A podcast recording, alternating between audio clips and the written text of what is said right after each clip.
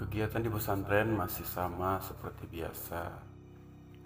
Namun, ketika aku ngobrol sama senior-seniorku yang sudah duluan, apalagi yang pertama kali menempati asrama ini, ternyata aku menemukan banyak sekali cerita-cerita mistik dari mereka. Bukan aku saja yang pernah melihat. Orang yang mengintip di kamar mandi, orang yang mandi. Bahkan ada satu cerita. Itu selepas pertandingan voli sore itu hari Kamis kebetulan Kamis tidak ada pengajian. Kamis sore itu. Jadi dipakai buat berolahraga seluruh santri.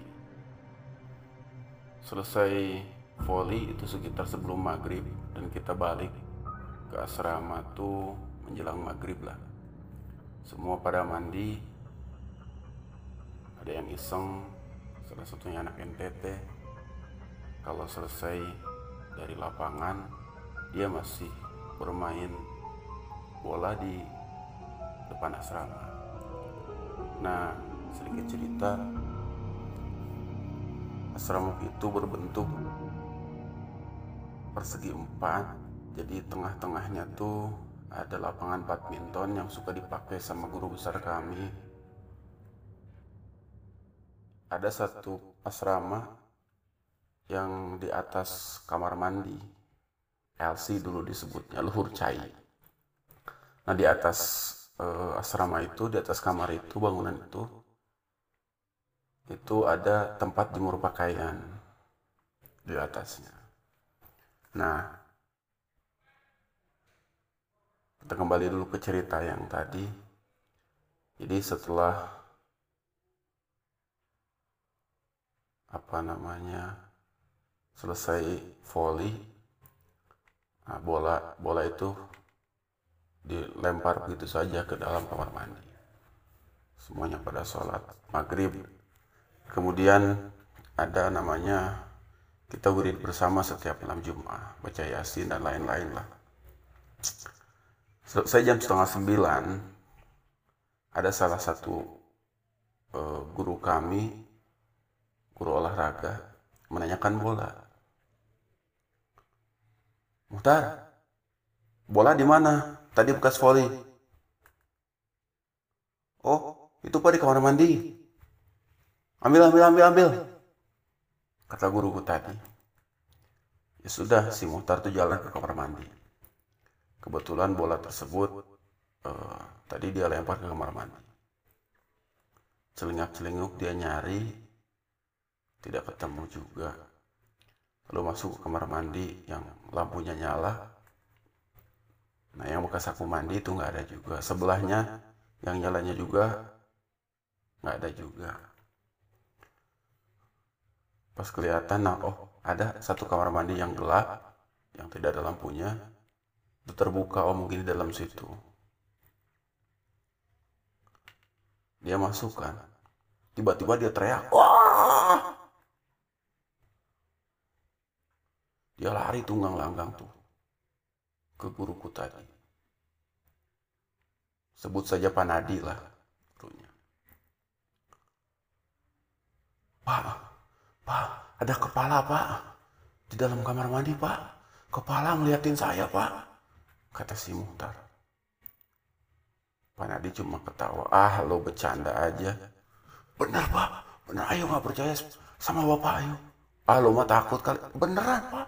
Ini saya saya nggak bohong Pak berdua tuh ke kamar mandi. Pas dilihat ternyata di kloset itu ada bola. Ah tadi bener pak itu bukan bola pak. Tadi kepala itu pak. Dia melihat ke saya rambutnya merah pak. Matanya melotot kata si mutar dengan ketakutan. Nah anak-anak yang lain termasuk aku tuh turun kan. Ada apa ada apa ada apa?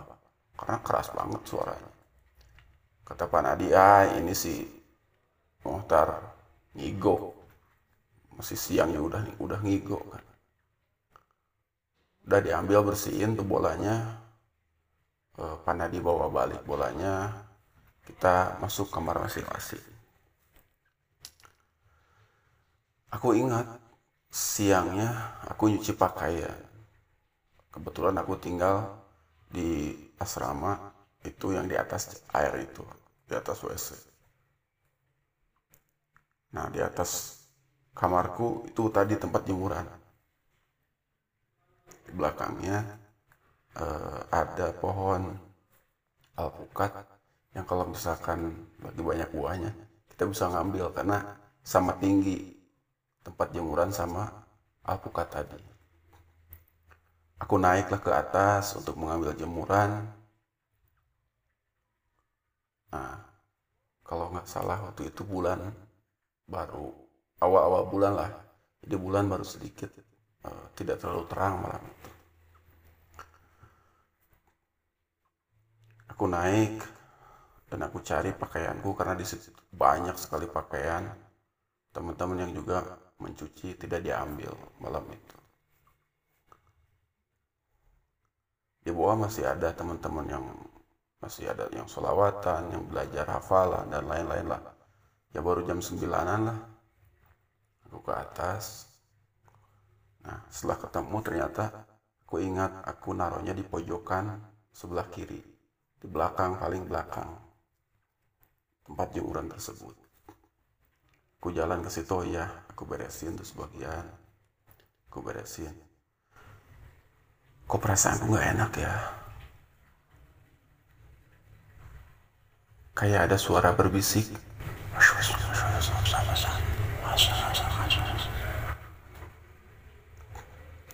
Ah mungkin cuma perasaanku saja. Tapi kok aku jadi penasaran ya. Rasa ingin tahuku semakin membesar ketika aku melihat ke pohon alpukat tadi. Dan benar saja, di pohon alpukat tersebut Aku melihat seperti ada rambut. Rambut yang berantakan.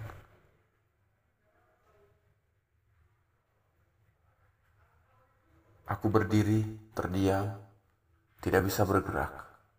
Dan suaraku tidak keluar, aku mau teriak.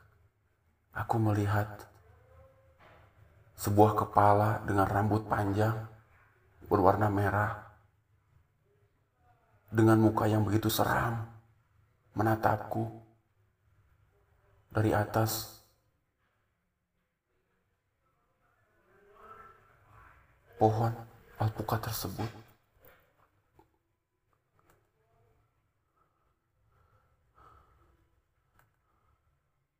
Kemudian kepala itu berputar-putar di atas pohon alpukat tersebut. Aku langsung baca-baca di situ. Merafalkan doa-doa dan surat-surat pendek yang aku hafal. Allah